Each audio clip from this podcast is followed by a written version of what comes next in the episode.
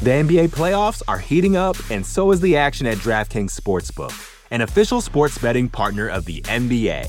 DraftKings brings you same game parlays, live betting, odds boosts, and so much more. You can download the DraftKings Sportsbook app now and use code VOXMMA. That's code VOXMMA for new customers to get 150 in bonus bets when you bet just 5 bucks. Only on DraftKings. The crown is yours. Gambling problem? Call 1 800 Gambler. Or in West Virginia, visit 1 800 Gambler.net. In New York, call 877 8 HOPE NY or text HOPE NY 467 369. In Connecticut, help is available for problem gambling. Call 888 789 7777 or visit ccpg.org. Please play responsibly. On behalf of Boot Hill Casino and Resort in Kansas, 21 and over. Age varies by jurisdiction. Void in Ontario. Bonus bets expire 168 hours after issuance. See dkng.co slash bball for eligibility eligibility and deposit restrictions, terms, and responsible gaming resources. You know how to book flights and hotels. All you're missing is a tool to help you plan that unbelievable travel experience. That's why you need Viator. Book guided tours, excursions, and more in one place. There are over 300,000 travel experiences to choose from, so you can find something for everyone. And Viator offers free cancellation and 24 7 customer support for worry free travel. Download the Viator app now and use code Viator10 for 10% off your first booking in the app. Find travel experiences for you. Do more with Viator. You're listening to the Vox Media Podcast Network.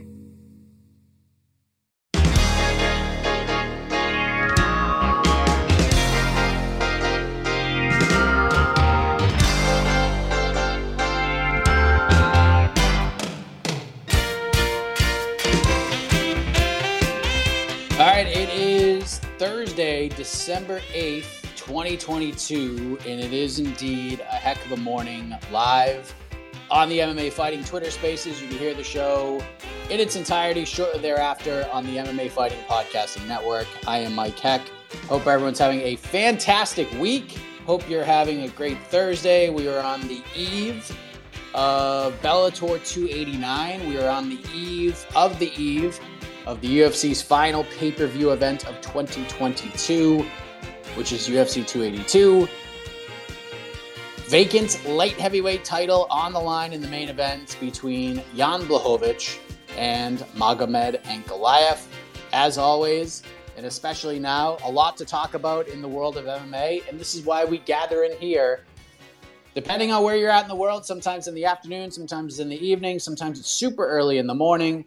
And I appreciate all of you joining us. So if you have questions you want to ask, you have thoughts on your mind, bring them here and we'll just let it all out. We'll discuss them like nice little human beings. And uh, we'll do the best we can here. We'll go for about an hour. It's a very busy day, honestly, obviously, with everything going on with the two events coming up this weekend. We got the World MMA Awards coming up tonight, BTL coming up at 1. It will not be a typical BTL this week. We will go live at 1 p.m. Eastern, but it's just going to be myself and Jed Meshew running our mouths. That's all we're going to do. We're just going to do what we did for the Thanksgiving show, but we're going to do it live on video in video form. Hit record, go live, and just talk about MMA and all the big stories going on. So that's going down 1 p.m. Eastern. But that's 1 p.m. Eastern. Right now, it is a heck of a morning. Let's hear what you have to say. We will start with double A.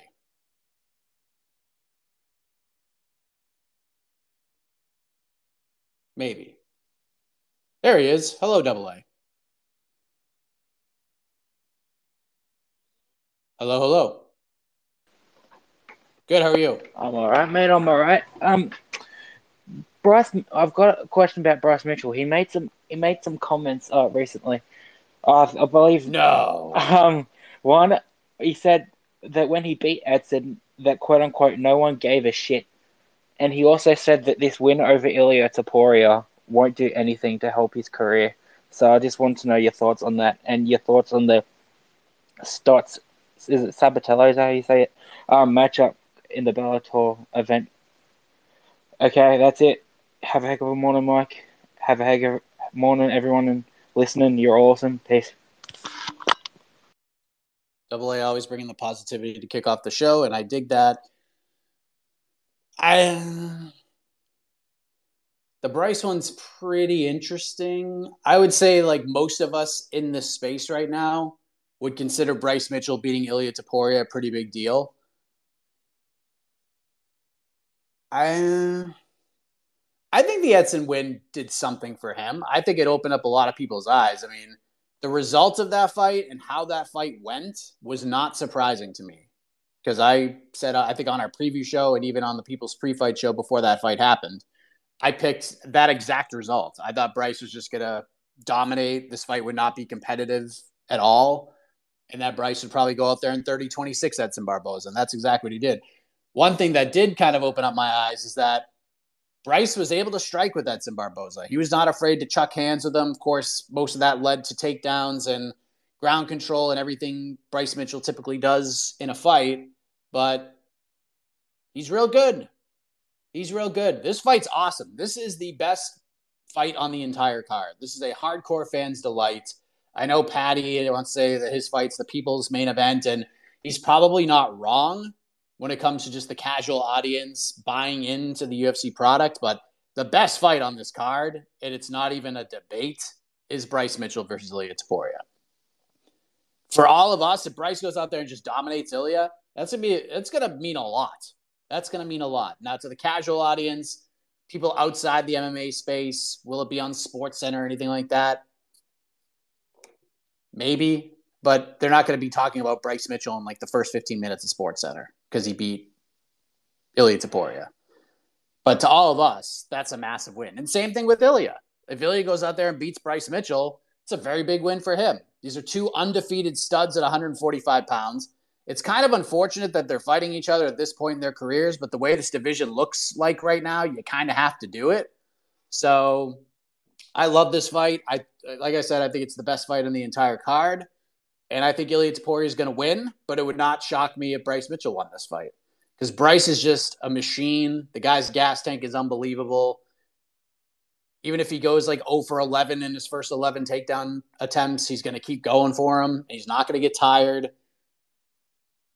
But the striking exchanges will be fun. And Ilia can wrestle too, and he can grapple his ass off. I know a lot of people just look at Ilia more so because he's knocking dudes out, but God, I love this fight. I can't wait to see it. I'm picking Ilia to win, but I have no confidence in that whatsoever. As far as Stott Sabatello goes, everything on paper tells me Raufeon Stott should win this fight, but I can't go against what I've been saying for months now. I mean, even before the Grand Prix officially kicked off, and we had the exit of James Gallagher, and we had the exit of Sergio Pettis I went on a Bell- I went on the Bellator zone and I predicted that Danny Sabatello would not only win his wild card matchup, but he would win the whole damn thing. And I was kind of hoping with my bold prediction that this matchup with Stots wouldn't come this quickly, but it's here. The build to it has been incredible. It's been built up for like eight months now. And here we are. We're finally going to see it. So if I had to like make an official pick and like my life depended on it, I'm probably picking Raufeon Stots, but I can't go against the gimmick now. I picked Danny Sabs to win the entire Grand Prix back in April, so I'm to stick with that. Uh, I do think Stots has way more ways to win this fight. But the one thing Sabatello does exceptionally well, he does exceptionally well. So the first 10 minutes of this fight, to me, are going to determine everything. If Stots just comes out and drops Sabatello a couple of times and he's up 2-0 in dominant fashion, it's going to be a hard road to climb. But if Sabatello can win the first round, if he could somehow get Sabat, uh, get Stots down, hold him down, control him, and steal one of the first two rounds, I think he's got a great chance to win this fight. The biggest question I have in this fight is what happens if this fight goes to the fourth and fifth rounds how is Stots' gas tank going to hold up compared to Sabatello's? Because Sabatello's is not going away. It's just going to keep getting stronger and stronger. The dude doesn't get tired. How will Stots handle it if this fight is competitive through the first 15 minutes? It might not be. Stots might just come out and just crush him.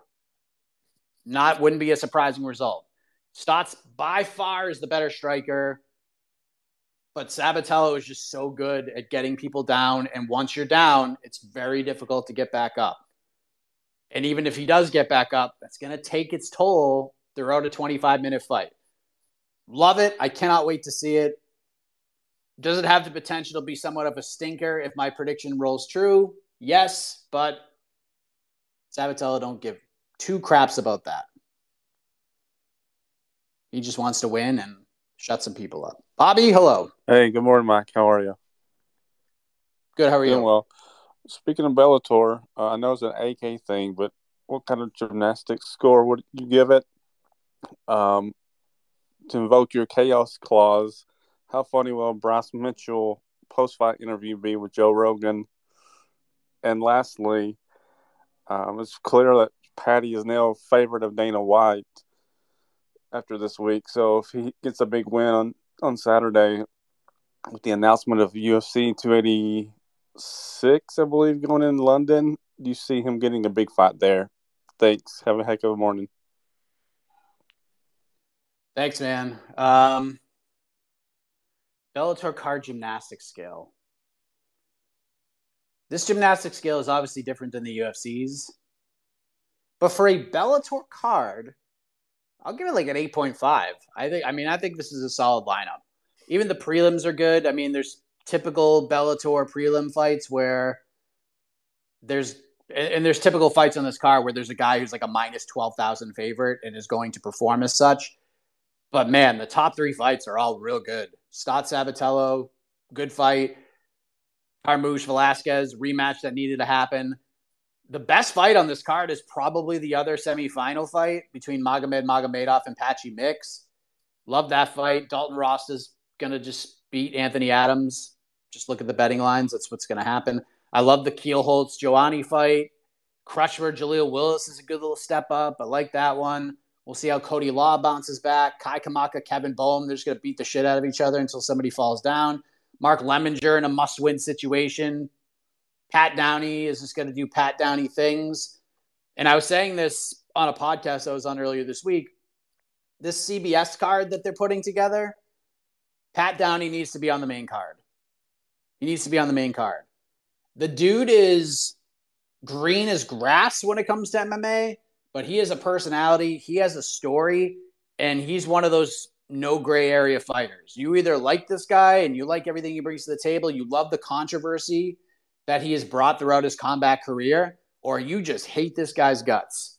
And he'll make you go one way or the other. There's no middle ground, Pat Downey, but Pat's a star. Pat's a potential star for them. He really could be a star for them. So he's the kind of guy you have to put on these bigger cards to just introduce him to the public. Uh, but he's just going to kill Christian Christian Echols. He's going to go out there and finish him in the first round. And then Jared Scoggins, trying to get his first Bellator win against Cass Bell. It's a good card. It's a good card.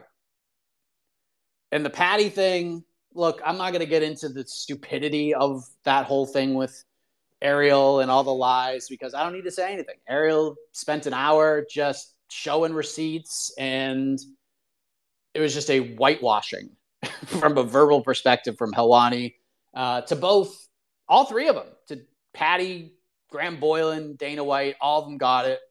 And I have a feeling Ariel probably could have gone a little harder in the paint if he wanted to, but he chose not to. Um, but yeah, he's probably in the the better graces of Dana White after that podcast. And Dana's not an idiot; he understands the type of star power that Paddy can bring to the table.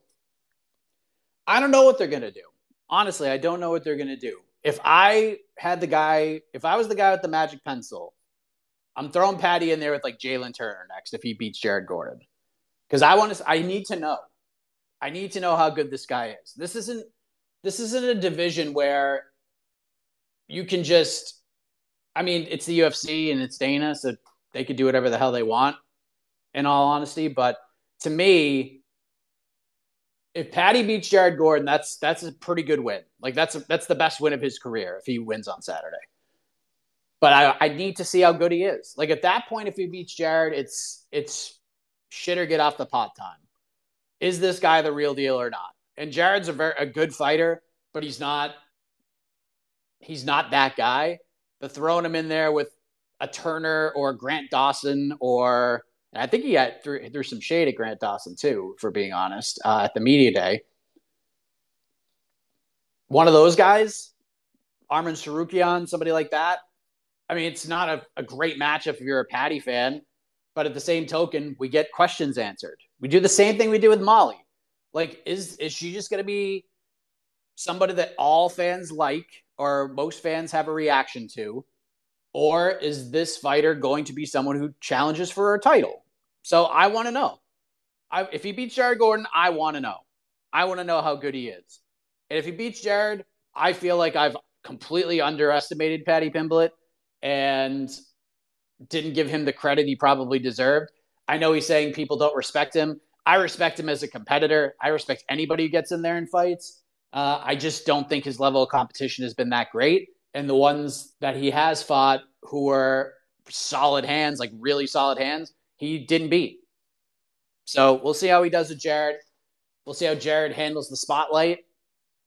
And, but that's what I would do. I'd throw him in there with a Turner, a Tsarukyan, an Ismagulov, a Grant Dawson, somebody like that, and we'll just see who separates from the pack. Because even if you're, even if you do that, and Turner or Dawson or one of those guys wins, that's huge for them. That gives them a boost. They get to kind of ride off up the ladder rungs of the division based on beating Paddy Pimblett. That's a very big deal. And for Paddy, he's going to get a reaction. Some people are going to talk some crap about him losing. But at the same token, you just get him back there in London and, and do it again. Now, do I think he's going to fight on that London card? I don't know. I think if, because Paddy's even said at the media day, I want to be my next fight. I want to be a fight night main event. I want to headline a card next if, if I beat Jared. So, but I don't know if he'll want to turn down London. I think if he loses, he's definitely going to fight on that London card. But if he wins, he's got options, and we'll see what happens. I have no idea how to predict that fight right now. Let's go to JD. Hello, JD. How you doing? I'm doing great. How are you? I am fantastic miss seeing you at Orlando. It was awesome. I'm personally really happy with Kevin Holland's performance. Uh, I know that he did everything that he could to make sure it was an entertaining fight. Um, still my favorite fighter, but dude, the, the takeaway with the night is Sergey Pavlovich. Uh, I think he knocks out everyone that he could possibly see. I mean, we had we were really close to the cage and I was able to see Ty's face in real time change. And dude, that was insane. So uh, yeah, that's all I really got. Uh, thanks for everything you do. You're like the hardest working guy in MMA media. Peace. Thank you for the kind words. I appreciate that. Um, yeah, Sergey Pavlovich is a freaking monster. He's he's for real, for real. I had questions about that fight. I didn't know if he would be able to hurt Ty in the first round, and I didn't. And I thought Ty could weather the storm and possibly win, but didn't happen. Sergey just beat his ass and for 55 seconds or however less than a minute, and Ty looked like a mess. It's just crazy how the the body works sometimes when you get into a fist fight, even if it just takes 50 something seconds. But golly, this guy's a problem. This guy's a big problem. This heavyweight division is just kind of a mess right now, so I don't even know what you, what you do with the guy. I don't know where he sits in the overall landscape of all this. I don't know. I don't know because he, he's definitely in that in that mix right now. He's it was a top four and now it's like a top five with Sergey in there. It's Ngannou, it's Jones, Ciryl Gane, Curtis Blaydes, and now we have Ser- Sergey Pavlovich, who is a big, big problem. This guy's good. He's fast. He hits really, really hard. A lot to like. A lot to like about this guy. Wish I'd like to see his personality get a little bit more open. I'd like to see him learn a little bit more English. Um, if he doesn't, I don't care. Not, but in terms of just getting him over as a potential star, these are things he probably has to do. But I mean, if you go out there and just keep bolting dudes in the first round, he can make a pretty good living off of being the hated fighter who beats all your favorites, knocking out Derrick Lewis, knocking out Tai Tuivasa. Dude's just gonna get booed every time he fights, and there is actual money in that, whether he speaks English or not. So great performance. Dude's a problem. I actually think he leapfrogged Curtis Blaydes in this discussion. I think I'd love to see Pavlovich versus Ciryl Gane next. Sucks for Curtis, but that's just the way that it is right now. People are going to remember Sergey's finish of Tai Tuivasa more than Curtis Blaydes getting an injury TKO win over Tommy Aspinall. We'll see how the UFC handles this. See what happens with Ngannou. We'll see what happens with Jon Jones. We'll see what happens with all of this because heavyweight's fun. Heavyweight's fun again. How about that? The NBA playoffs are heating up, and so is the action at DraftKings Sportsbook, an official sports betting partner of the NBA. DraftKings brings you same game parlays, live betting, odds boosts, and so much more. Don't miss out as the NBA postseason winds down. And new customers to DraftKings can bet 5 bucks to get 150 in bonus bets instantly. You can download the DraftKings Sportsbook app now and use code VOXMMA. That's code VOXMMA for new customers to get 150 in bonus bets when you bet just 5 bucks. Only on DraftKings. The crown is yours. Gambling problem? Call 1 800 Gambler. Or in West Virginia, visit 1 800 Gambler.net. In New York, call 877 8 HOPE NY or text HOPE NY 467 369. In Connecticut, help is available for problem gambling. Call 888 789 7777 or visit ccpg.org. Please play responsibly. On behalf of Boot Hill Casino and Resort in Kansas, 21 and over. Age varies by jurisdiction. Void in Ontario. Bonus bets expire 168 hours after issuance. See dkng.co slash bball for eligibility eligibility and deposit restrictions, terms, and responsible gaming resources. It's only a kick, a jump, a block. It's only a serve. It's only a tackle, a run. It's only for the fans. After all, it's only pressure. You got this. Adidas. Let's go to cryptocurrency and then we'll go to Fito next. Hello, crypto. How are you doing? Good? Yes, how are you? Good. Except, of course, very disappointed in uh, Paddy Pimblett. I mean, I, have lost most of my respect uh, for him. Uh, just uh, really, really disgusting thing to, to do against Ariel. Um, so I actually, I love your idea, Mike. Let's give him uh, Tsarukyan. I, I, think that would be wonderful. That would stop the Paddy Pimblett train uh, right away. I think enough is enough. Uh, if he wins this weekend, give him Tsarukyan. Let's do that fight, and let's see how, how good Paddy really is. Because I'm, uh, to be honest with you, I mean the hype train around Paddy is mostly about his haircut and partly because of his personality.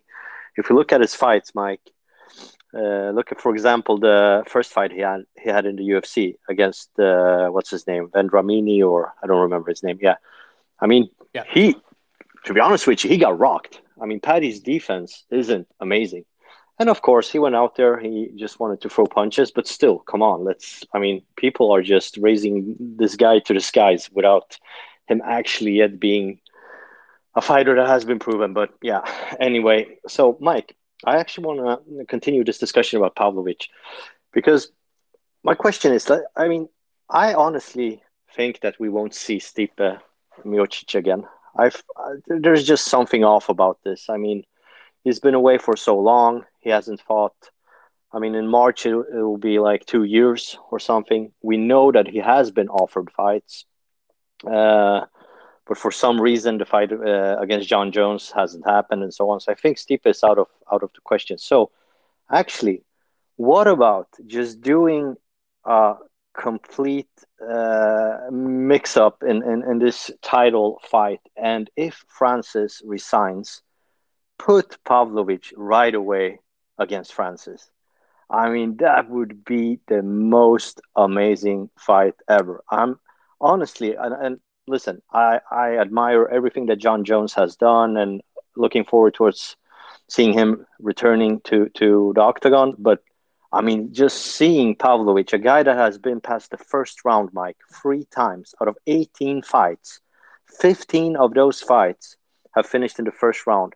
And just seeing how that type of matchup would, would look like against Francis, that would be amazing. Uh, so actually, after seeing him, I would be even inclined to to actually say that Pavlovich, Francis Ngannou is the fight to make. Uh, Stipe, I think, is out of the question, and then the question then is maybe we want to see uh, Jon Jones maybe against Blaydes. I don't know. Uh, what's your take on that? Thanks, man. Look, we're going to get there, I think, at some point, but it's no, no, you can't do it now. And and look, I'm very impressed with Sergey Pavlovich. There's no doubt about it. But let's let's let's pump the brakes a little bit. Let's pump the brakes a little bit. Here's his UFC career. Gets stopped by Alistair Overeem in the first round in his first UFC fight. Beats Marcelo Golm, who is not in the UFC anymore. Beats Maurice Greene, who's not in the UFC anymore. Beats Shamil Abdurakhimov, which is basically the gateway to Derrick Lewis. Everyone's been knocking him out lately. Chris Daukaus knocked him out. No disrespect to Chris Daukaus, but come on. He knocks out Derrick Lewis, who has overexceeded expectations in a lot of ways. And then he knocked out Tai Tuivasa, a guy who has clearly overexceeded expectations in a lot of ways. So while I, I would love if the UFC went that direction, I'm not going to argue with it, but I got to see more. I need to see him fight a Blaydes or a Gane next. And if he beats one of those guys, he's undeniable at that point. But Derrick Lewis and Tai Tuivasa, we love them both. We love them both so much. They're just they're fun. They're fan favorites. They're great on the mic. Shoeys are done. Lots lots happen. A lot happens with those two guys from a personality perspective. But when we're looking at the best heavyweights in the world, like in the entire world, the fact that Tai Tuivasa at one point was a top five heavyweight is just incredible. Never did I think we would see that day.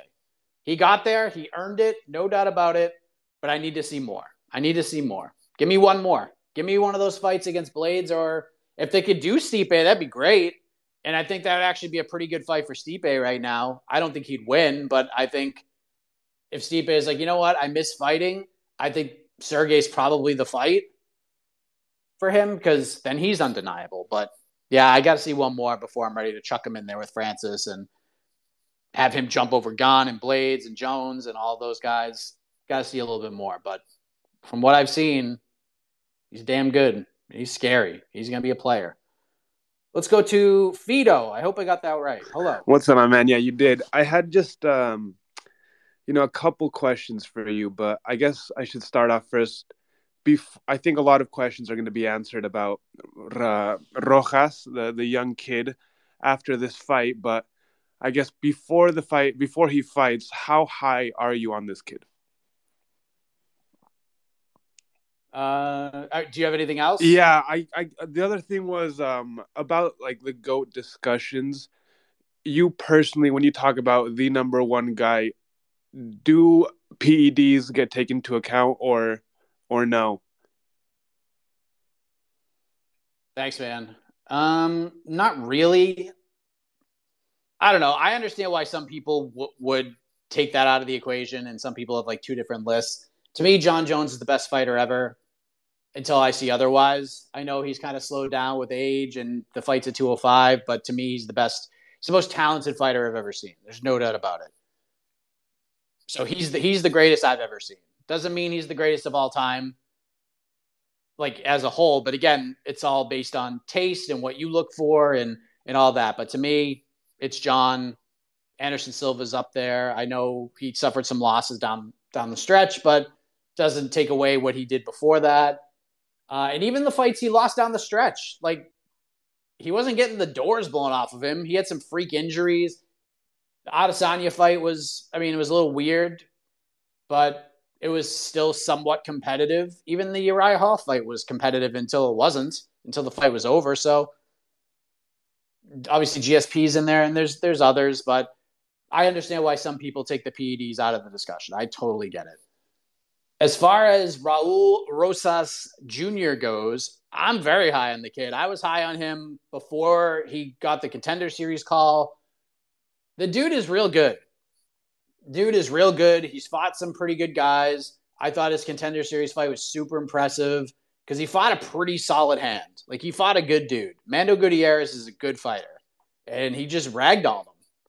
He ragdolled him. Mando showed some good skills in trying to keep the fight going, let it go the full 15. But I love the matchmaking here too. Like I really love the matchmaking because Jay Perrin's a dog, and even if Raul Rosas wins those first two rounds, Perrin's gonna be right in his face, man. We saw it in his in Perrin's last fight. I've watched Jay Perrin fight for years. Got his UFC shot. Didn't think he'd ever get it, at least in his eyes. He got it, and this is a big fight for him. It's probably do or die for him. And I love the matchmaking because Perrin's to go right after him. He's got no fear. He doesn't care that he's fighting an 18 year old. They got some beef. Rosas is good. It's just a matter of you're an 18 year old kid. You're still a senior in freaking high school. And now you're going to fight in front of 17,000 people in Las Vegas on ESPN. I mean, this is this is a lot. It's a lot of pressure on an 18 year old. His skills are real good. He's only going to get better. I do have concerns about the spotlight and just the overall experience of it all, but skill for skill, he should beat Jay Perrin. But I'm very high on the kid. And even if he loses, who cares? If he loses this fight, who cares? He's going to be fine. He talks a lot. He talks a lot. He says he throws up some some pretty bold statements, but good on him. I thought he stole media day with the the Santa Claus rebuttal yesterday. I thought it was fantastic. So yeah, of, of all the prelim fights, that's probably the one I'm most interested in to see how this kid responds to all of it. But skill wise, damn, this kid's real good. His grappling is incredible. Striking's getting better. And he's only 18. So wait till he's like 25. Wait till like six, seven years from now. Holy smokes. He's going to be a giant problem. I'm gonna try to get to everybody. I love everyone jumping in here. Henderson, hello. I love the fact that I was supposed to fight the number. How are you? Doing good. I called last week. I said Wonder Boy looked good. I said he was gonna make it happen, and he did. And that was really great to see, especially since my uh, other MMA heroes, Frankie Edgar, Jose Aldo, all been going down hard. So it was nice to see. And uh, I just have a bit of a, a semi Wonder Boy prediction for the future while, while we're still kind of thinking about him. I think his move right now needs to be to try and set up a fight in the like future sometime with Leon Edwards. And I think he's obviously thinking about that because Leon has the belt. But even if he doesn't have the belt at that time, I think that would be a great matchup. It's just a really fun fight, whatever. So I think next he should go for either Masvidal or Michel and try and get that win and then just try and wait out that Usman Leon title fight. And if Leon loses, he'll be looking for a fight in the top 10. That's a perfect matchup. Do it. And if Leon doesn't lose and he has the belt, who better than Wonder Boy to challenge for the belt one last time? So I think that would be sick. And uh, my other prediction, real quick, is uh, I'm a big Ilia fan. I think he's gonna beat Bryce Mitchell. I think he's he's bigger than Bryce Mitchell. He's fought up a weight class and and won. Uh, his grappling's really underrated and his his power is crazy. So I think he wins this fight.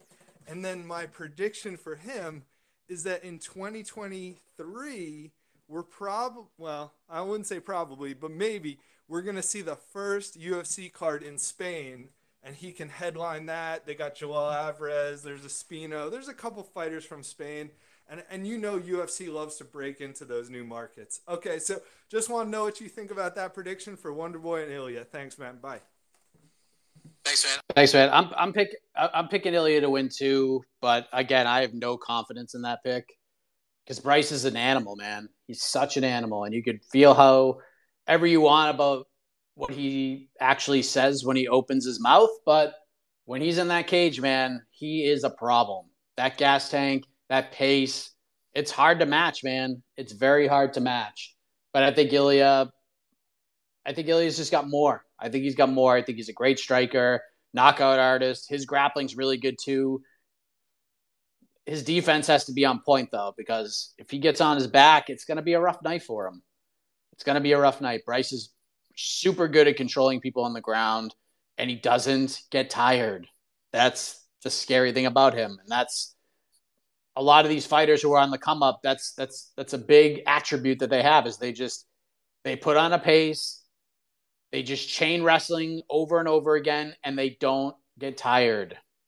It's very scary. But I love that fight. I've said, like I've said, it's the best fight on the card. And if you're Wonder Boy, I think Masvidal is the perfect fight. The problem is, and it just it stinks because every time Wonder Boy fights, he gets banged up, breaks a hand or breaks two hands, and we don't get to see him consistently. He's not a guy we're going to see fight three times a year. We rarely see him fight twice a year anymore. It's just because he puts everything into these fights, gets injured, and then he's out for like 8, 9, 10, 11, 12 months. And it's just like, ah, oh, man, we like forget about him in a way. But if timing can line up, if let's just say Wonder Boy's hand is not as is I mean it's gonna it's broken, but let's just say it's not as bad as we think, and he can fight in the first half of 2023. Him and Masvidal is the way to go, hundred percent. One guy's gonna creep up towards one last title shot, and one guy is probably out of the title picture forever. So I love that fight. They do Pereira, that's fine. I, I mean, I, I love the Pereira fight before this Holland fight. I don't love it now. It's just from a meritocracy perspective. Like if if the the goal here is to get Wonder Boy into the best possible position to get to a title fight one last time, I don't love the Pereira one. I don't love it. I love the fight as a whole. Like a Wonder Boy loses his next fight and you want to do Pereira after that, sign me the hell up. Or Pereira goes out there and gets a good opponent and just styles on him, cool, do it. But I just feel like Wonder Boy's a little bit ahead. I would watch the hell out of the fight, no doubt about it. But if I had my choice, if I had my druthers, we're going Masvidal. I think that one makes the most sense. Let's go to Jack. Hello, Jack. Jack, are you there? Oh, I got you. How are Good. you? Good. Thanks for asking. Uh, just had two, uh, maybe quick questions for you today. The first one about the Paddy situation, but perhaps a different angle. I see most people talking about Paddy, Ariel and Dana, but the person I wanted to ask about is Graham Boylan. Uh, just how terrible is this guy? Uh, it seems like they're doing the Cage Warriors thing where he basically owns their entire contract, only allows them to leave to the UFC, and then signs them unfavorable contracts and continues to be their manager. So just wanted to get your opinion on uh, what is this guy up to and should he continue to do it?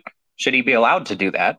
And then the last thing I wanted to ask is about basically the difference that was brought up in that situation between being a journalist and not necessarily a content creator, but maybe a media personality. I think the MMA fandom tends to really dislike a lot of the true journalism that happens in the sport. And I feel like a lot of the personalities are more personalities than journalists. But I wanted to hear from the media side uh, what you thought of that.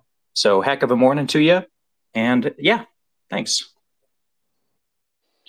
Thanks, man. So, I, have talked about Graham on the show before. Um, so, I'm not going to go back into all of that again. But I agree with Ariel in a lot of what he said about about that whole situation. So I'll I'll kind of leave it at that. I don't think that it should be allowed to do that where promoters of organizations are able to kind of control fighters and have to, almost essentially be forced to like manage fighters if they get a UFC deal. I don't like that. I don't like how we can play promoter and manager at the same time. I mean, there's there's plenty of examples of this. I just don't. I, I don't know. I'm just not a fan of it. And here's the thing it, that I'll agree with Ariel with as well. None of this was like all these talks, and, and every time we brought this up, it had nothing to do really with Paddy as a fighter or anything. This is about getting a guy who has feel how you must about this guy. This guy has done the damn thing. He's gotten himself over in a big way. He got an opportunity. He's made the most of it. He's got people bought in. The dude sells tickets. I mean, he is he's not a big table star just yet, but he's getting there. And it ain't Graham who got him there. This is him. He did it all by himself. Graham's along for the ride, helped facilitate a deal with the UFC. But all of this is him. All this is him. I don't think for one second that Graham Boylan called Barstool and was like, hey, I got this guy, Paddy, you might like him. No, Paddy did that on his own. Paddy's performances and the way he conducts himself is what got him that Barstool deal. Same with Molly McCann. Same with Molly McCann. To say that like Graham got him those deals, I mean, maybe he did behind the scenes. I just don't know. I don't believe it. I don't believe it. And all we've wanted with the whole thing is just Paddy deserved more money. He just deserves more money. With everything he's done, he deserves more. And that was the whole thing. We just wanted him to get paid more money. I don't think that's that big of a problem. Now, on the other hand, with the journalists and content creators and reporters and personalities and all that stuff, this is a great question. And I actually like I had a conversation with my wife about this maybe a week ago. And she was basically like, How do you describe what you do?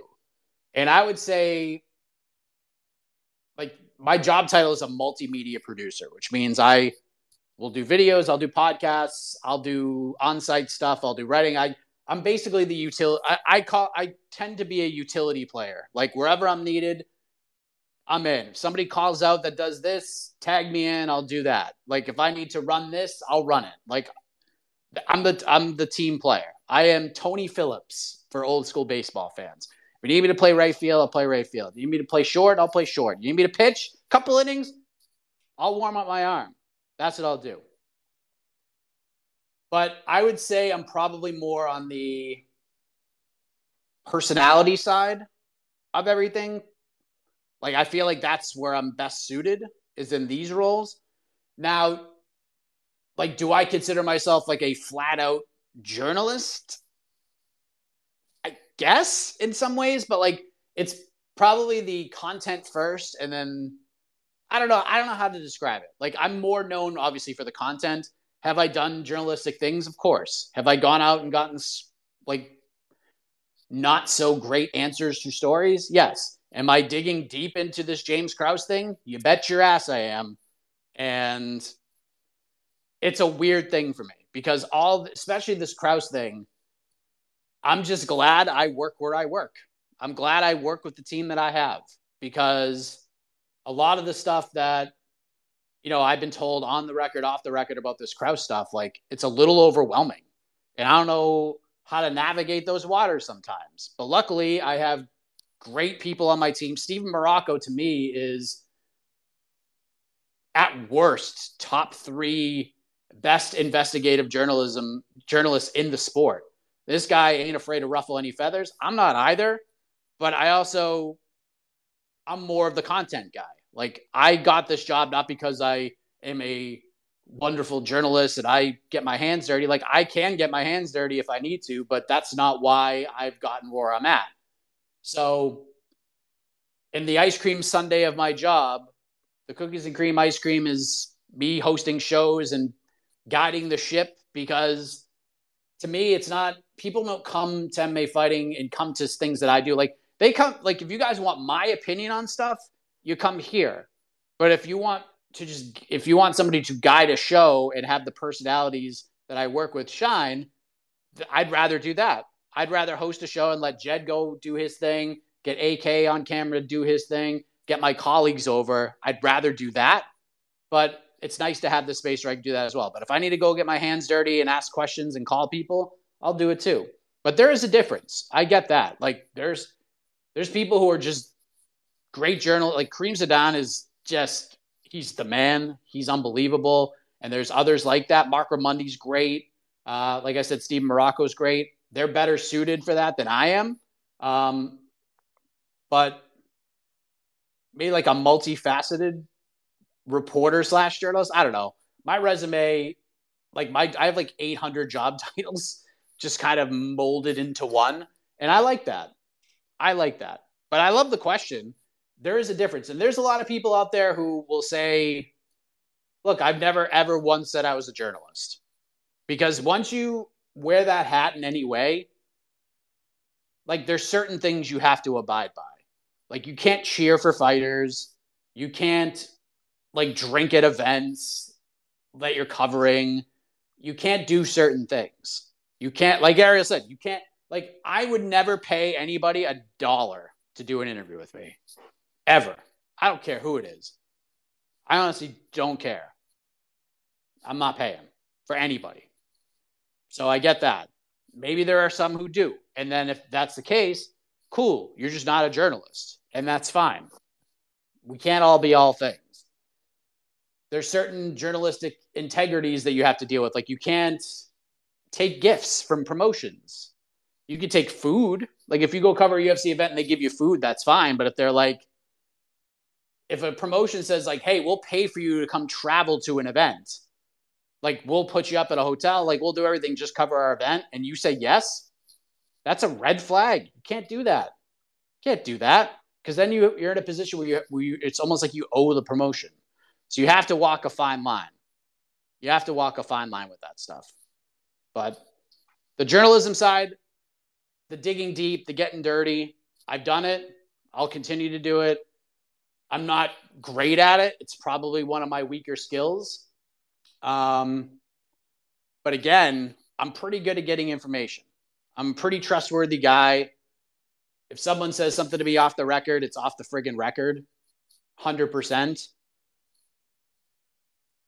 But it's this, a lot of these stories, and this year in particular, has taught me all right, there's holes in my game, and I need to, and I need to fix them. I need to fix them, or not really, not really fix them, but I need to I need to improve upon them. Right now I'm like a C. I need to get it to like a B and then go from a B to an A. But it's a good question. It's a there's a line in the sand between the two. That's for sure. Long story short. Another day is here and you're ready for it. What to wear? Check. Breakfast, lunch and dinner? Check. Planning for what's next and how to save for it? That's where Bank of America can help. For your financial to-dos, Bank of America has experts ready to help get you closer to your goals. Get started at one of our local financial centers or 24-7 in our mobile banking app. Find a location near you at bankofamerica.com slash talk to us. What would you like the power to do?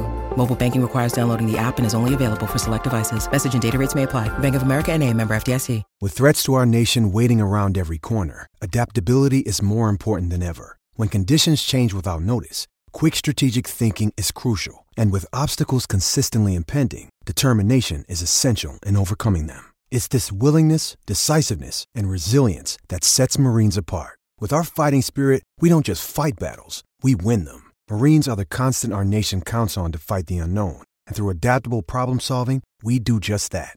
Learn more at marines.com. Michelle, hello. Hello. So I just wanted to my opinion on the um, Paddy um, situation just for context, I'm not a Paddy fan. I can't stand him because some of the antics that he does on social media from his past. And I feel like um, the US, like he was sucking up to Dana because obviously he was there and he's his boss.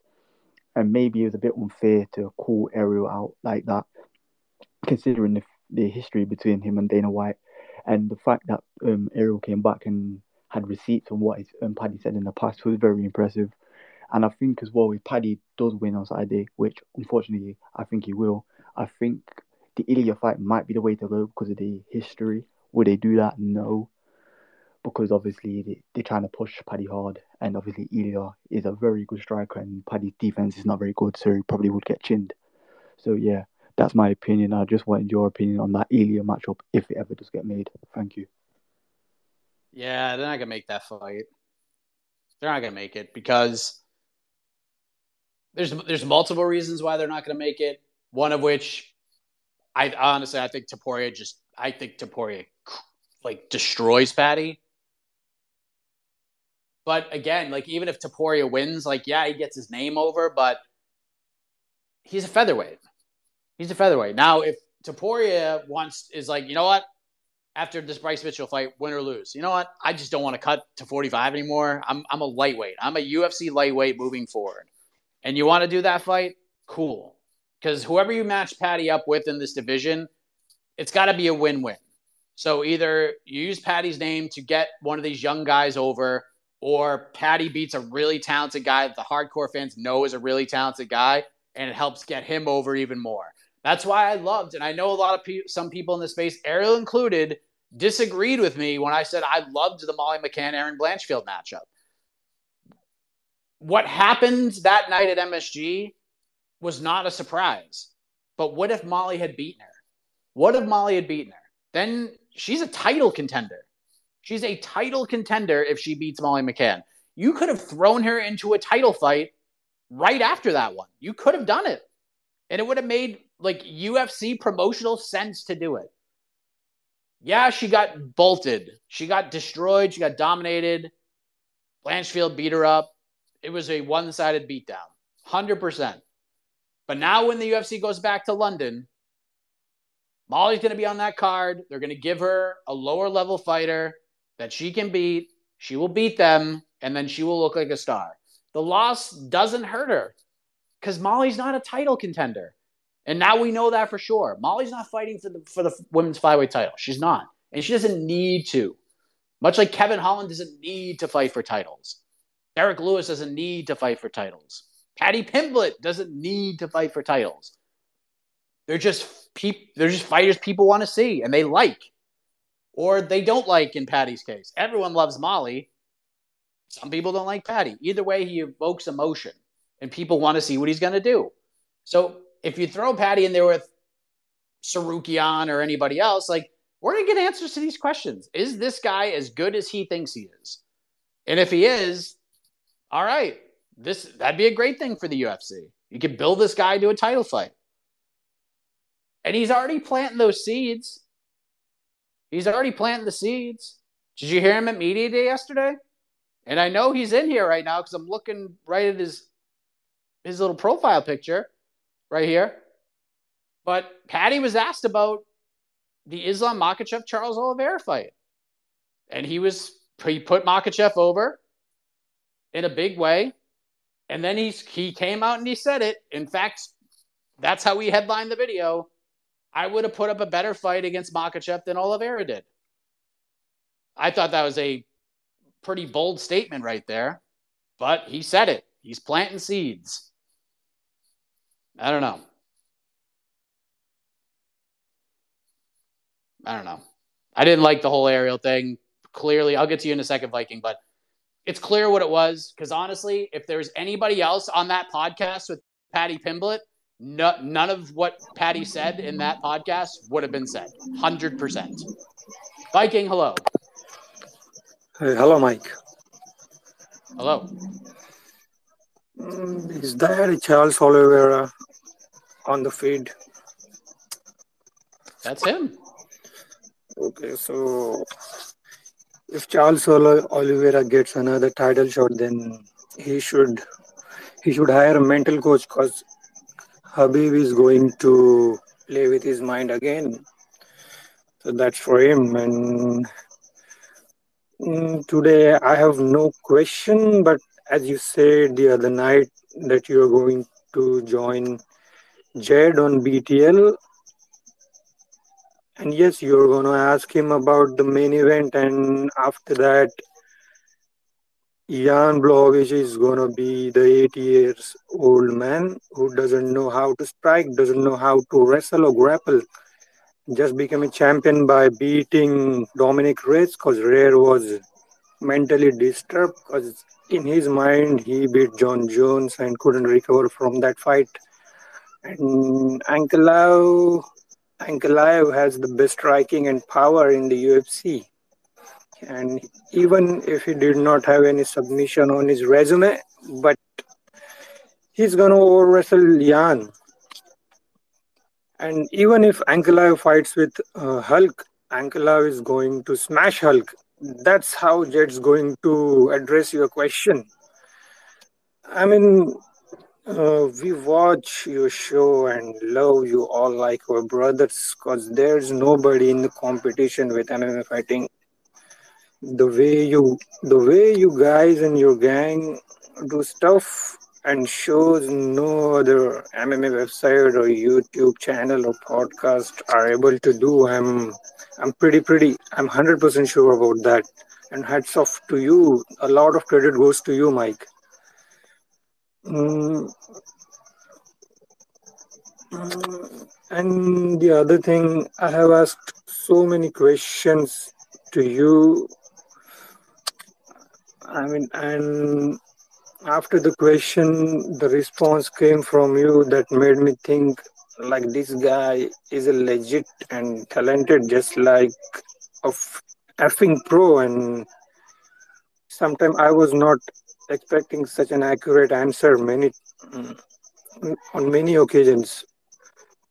But the other hand, this favoritism, man. I mean, F that thing. And fortunately, that's not your cup of tea, and that's it. And hats off to Ariel for exposing the blonde and the bald prostitutes of the UFC up front last night.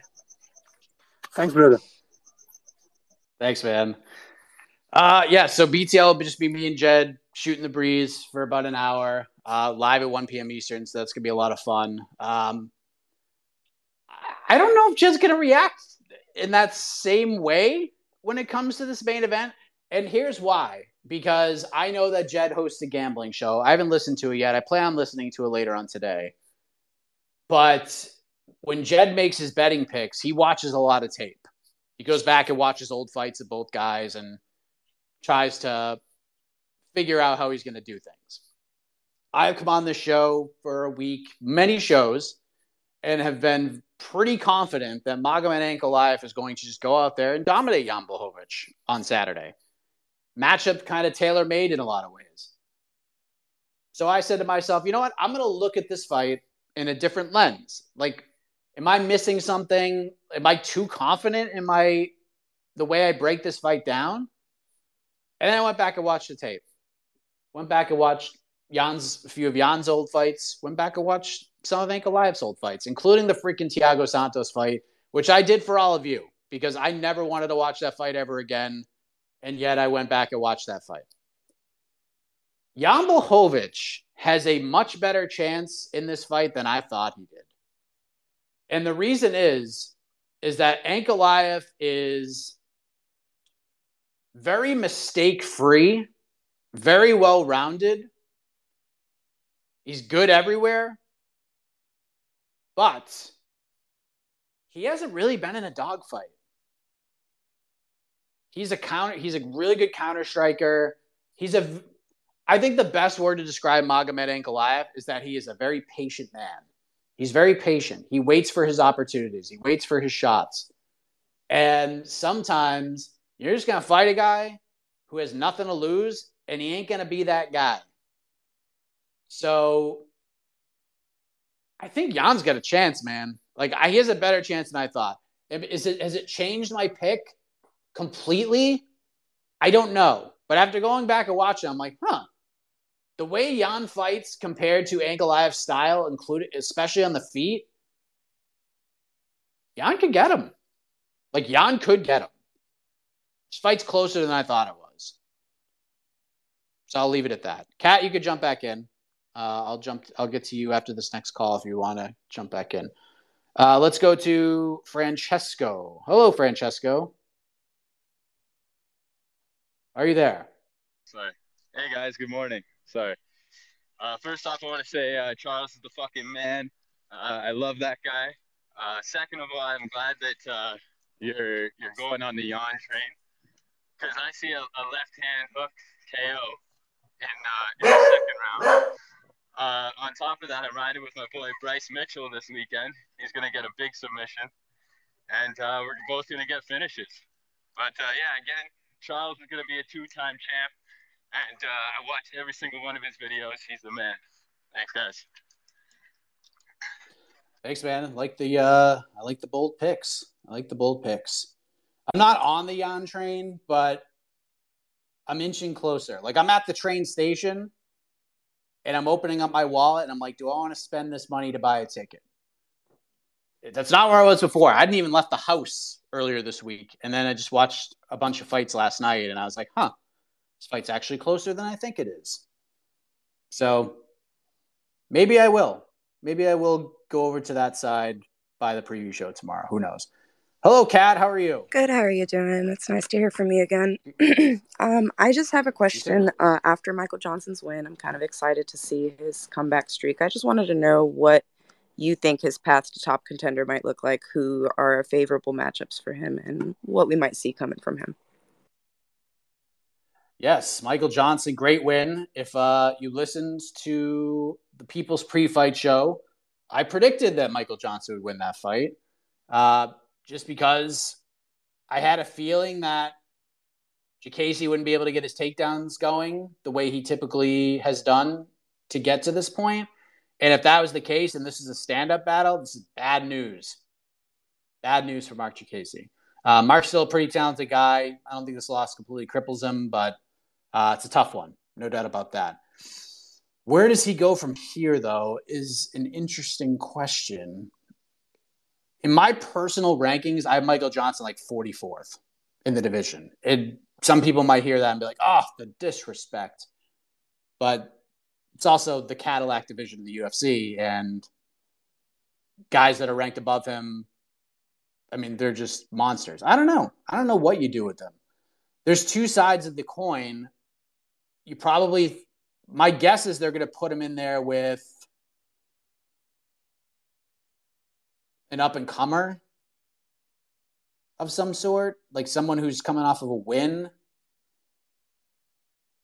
I don't know. Maybe like I oh, man, it's tough. It's tough because there's really no wrong answer to this. Maybe like a Mike Davis type, Jamie Mullarkey type. Uh, no, they fought already. They just fought. Never mind. Do do pick Mike. Matt Frevola, someone in that range, someone who's got a little bit of momentum going and kind of a litmus test to see, you know, are you a top 25 kind of a fighter? Frevola's not a bad one. Um,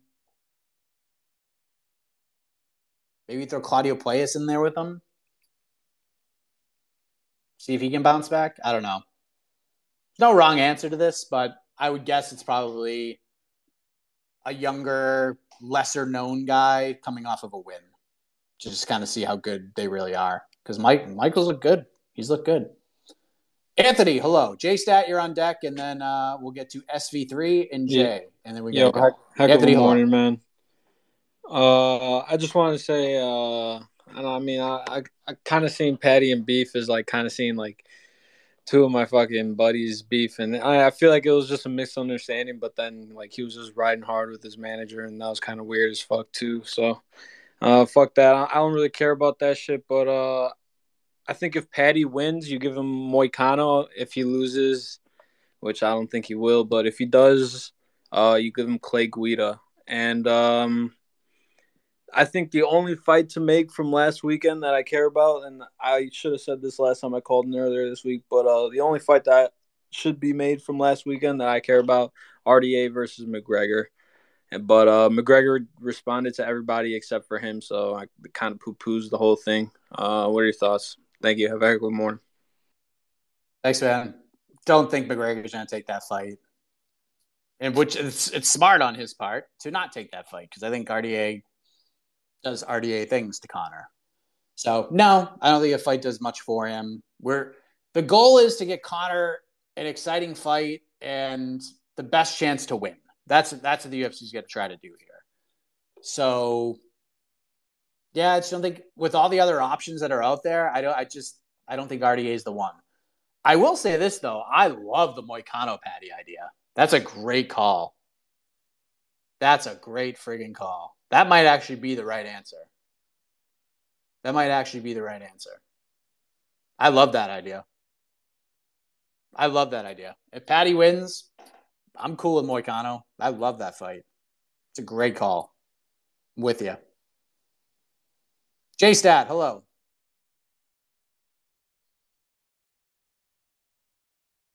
Uh, what what is next for Robbie Lawler? I know he was supposed to be on a card, but he he is off now. And my second question is, I want to see Clay Guida versus Jim Miller part two. Let's have you know some OGs throw down, and that, and that's that's that's about it.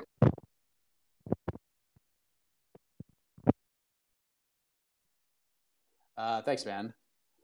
Uh, Clay Guida, Jim Miller. Yeah, why not? I mean, Jim Miller's got a fight booked. He's fighting Mowgli Benitez on that's in February, I think.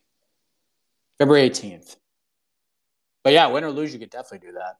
You could definitely do that fight. Yeah, I like that idea. But we'll see how. Who knows? Maybe something happens and Jim will need a new opponent and Clay can just slide right in there. Four ounce sniper. Hello. Four ounce sniper. You're muted.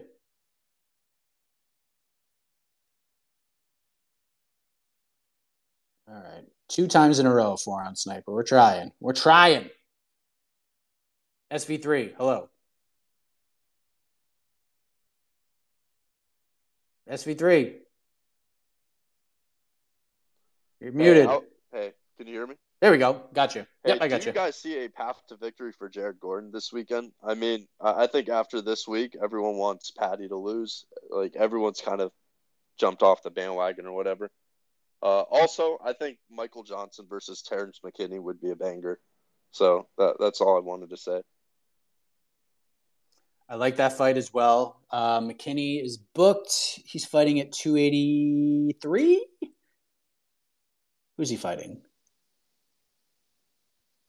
Who is he fighting? It- it's a good fight. Uh, Ismael Bonfim. That's who he's fighting.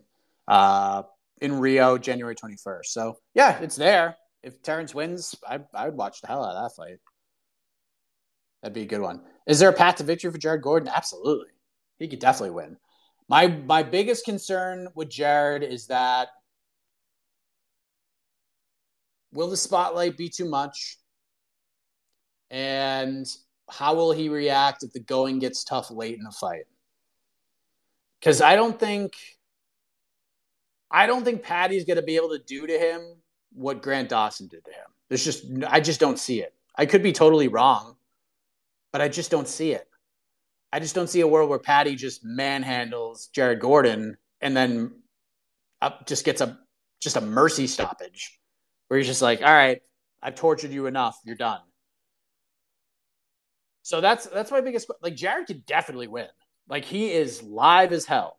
But some fighters thrive when the pressure's on and some are just like, shit, this is too much. And Jared seems to be handling himself pretty well. He's a wily vet, but this is the biggest spot of his career. 100%. Definitely the biggest spot of his career. He's been in there with Charles Oliveira, got knocked out. That was a tough, that was obviously a big spot, but this is close to home. He's the American taking on the Scouser, and he's going to get booed out of the building. Like Pat, I, when Paddy said that at the media day, he's not wrong. He's not wrong.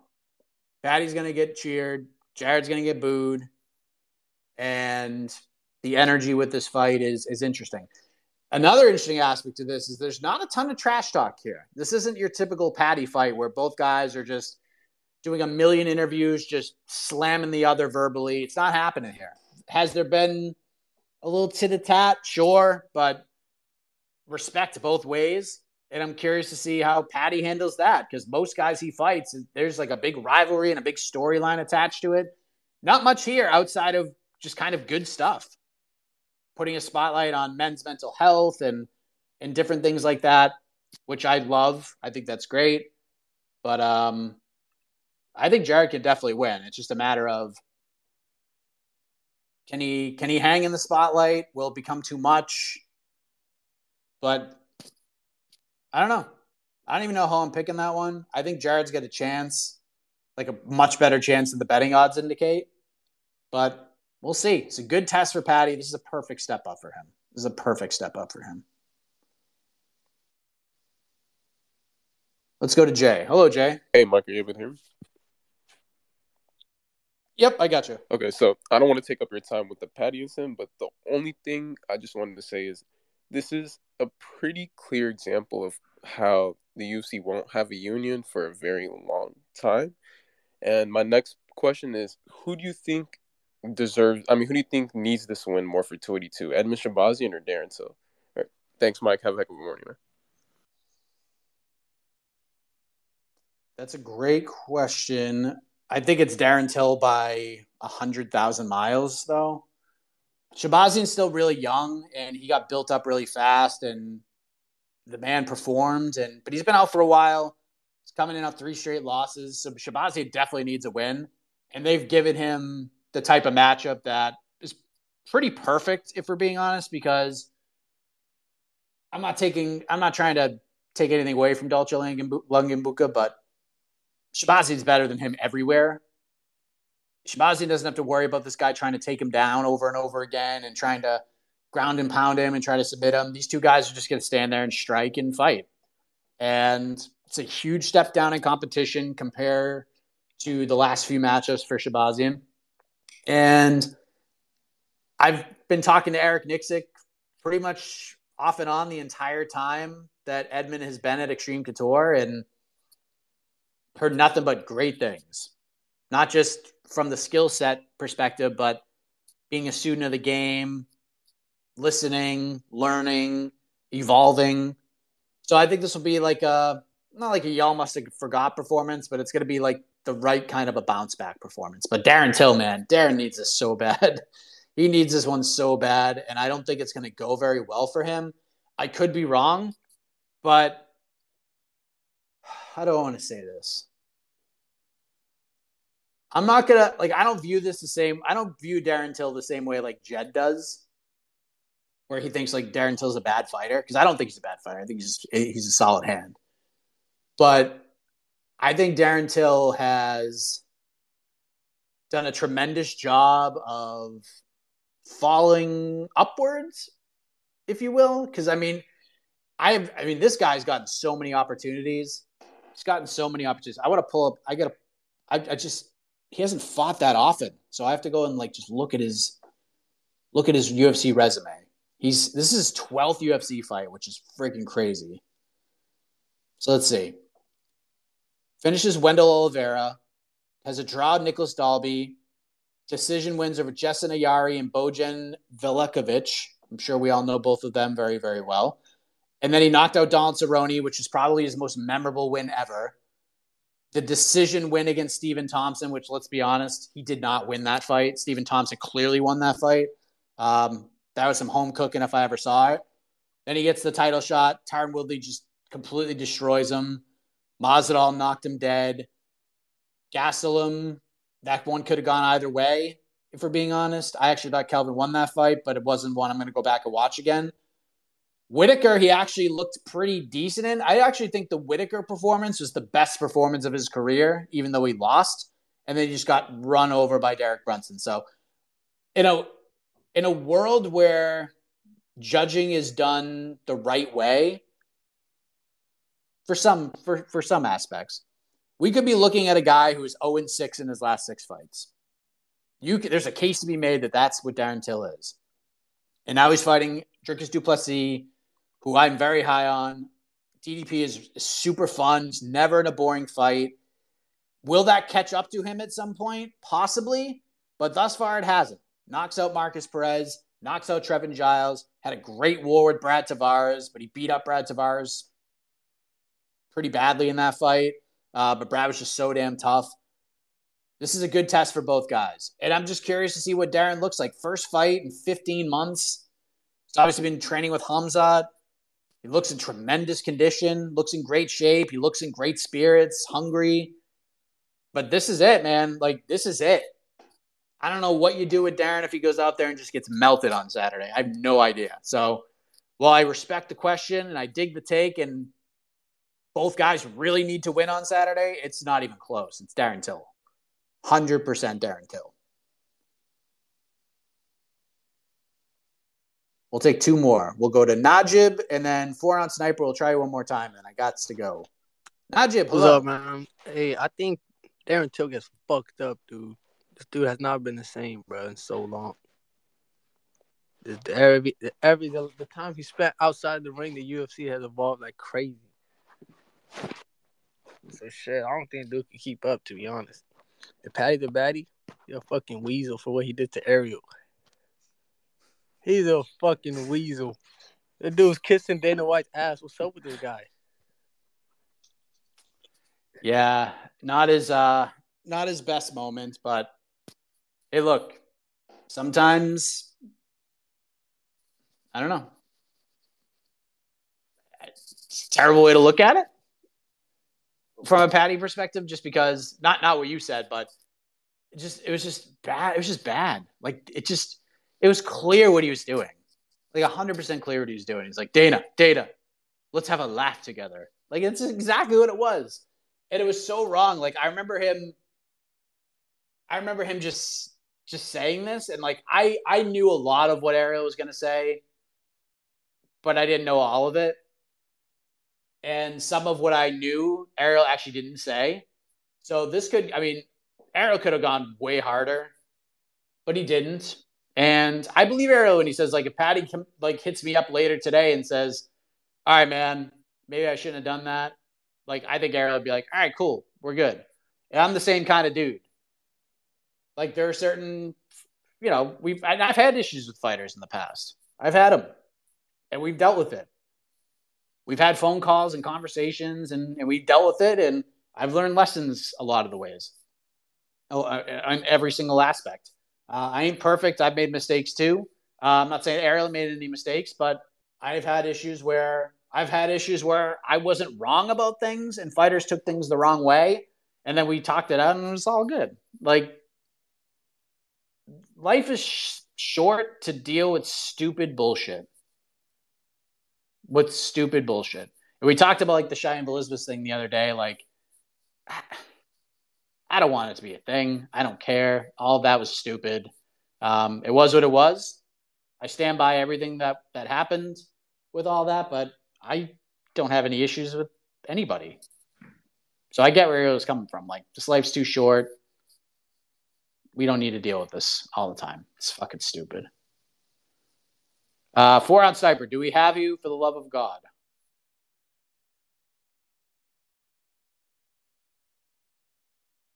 The answer is no. All right. Lucky for you, John Jacob Rodriguez, you now get the last word. Perfect timing. JJR, how are you? Hello. What's up, buddy? Okay, so I got a question. Um, what? Uh, it's more directly to your page. What do you? I know your page, of course, is for MMA uh, fighting.com, but what does it represent, and what do you promote? What do you mean? I mean, as in, okay, I know that you promote fighting, or not promote, but showcase fighting or fights um, do you get more in depth with like getting in contact with certain fighters so you have more connections because of this page or you know what's the benefits of you having this page that's my question thanks man um, i mean this is our website we are mmafighting.com mmafighting.com was around long before i was covering the sports um, yeah, we're not promoting. We don't promote. We give you the news. We break fights. We do interviews. We preview cards. We tell you what's going on in the world of MMA. We host shows like this. We preview events. We talk the fallout of events. We have all different shows. We have the we have the biggest freaking MMA show on planet Earth on our website with Ariel's MMA Hour. Uh, we do it all. We do it all. Uh, we get dirty if we need to we we do whatever needs to be done. We do it all. So we try to tell you what's happening. We use some of these shows and these platforms to go more in depth with certain things. And yeah, that's that's it. We are if you want to know about MMA, you want to know what's going on in the world of MMA, come to us and we'll tell you. And that's it. Appreciate the question. Appreciate all the questions today. Very busy show. Uh, once again, BTL, 1 p.m. Eastern. Me and Jed shooting the breeze for about an hour about many, many things, including what's going on with the whole UFC gambling scandal and James Krause and all that. Uh, we'll obviously talk 282. We'll talk Bellator 289. We'll talk the UFC 282 car. We'll talk about the main event. We'll talk about all of it. We'll talk about all of it for as long as time allows, ladies and gentlemen. And then tomorrow, very busy day. We'll be back here probably around the same time, 10 a.m. Eastern. Then the UFC 282 weigh-ins will go down noon Eastern time. We'll have a preview show not long after that to get you ready for UFC 282. We'll have all your Bellator 289 coverage. Then my ass is up 3:30 Saturday morning off to Savannah Airport, off to New York City for the UFC 282 watch party. Very excited to be back in studio with my man GC. We'll have some special guests along the way joining us to watch some fights. And you will hopefully join us as well because we have a lot of fun doing that show. So strap up. We got a very busy weekend ahead of us. So thank you very much. Enjoy the rest of your day. And as always, have a heck of a morning, everybody.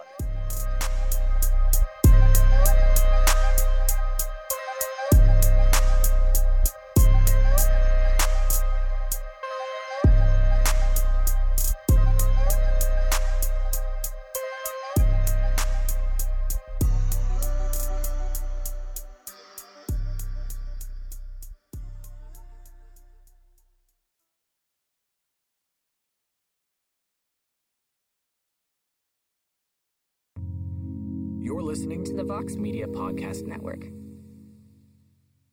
The NBA playoffs are heating up, and so is the action at DraftKings Sportsbook, an official sports betting partner of the NBA. DraftKings brings you same game parlays, live betting, odds boosts, and so much more. You can download the DraftKings Sportsbook app now and use code VOXMMA. That's code VOXMMA for new customers to get 150 in bonus bets when you bet just 5 bucks. Only on DraftKings. The crown is yours. Gambling problem? Call 1 800 Gambler. Or in West Virginia, visit 1 800 Gambler.net. In New York, call 877 8 HOPE NY or text HOPE NY 467 369. In Connecticut, help is available for problem gambling. Call 888 789 7777 or visit ccpg.org. Please play responsibly. On behalf of Boot Hill Casino and Resort in Kansas, 21 and over. Age varies by jurisdiction. Void in Ontario. Bonus bets expire 168 hours after issuance. See dkng.co slash bball for eligibility and deposit restrictions, terms, and responsible gaming resources.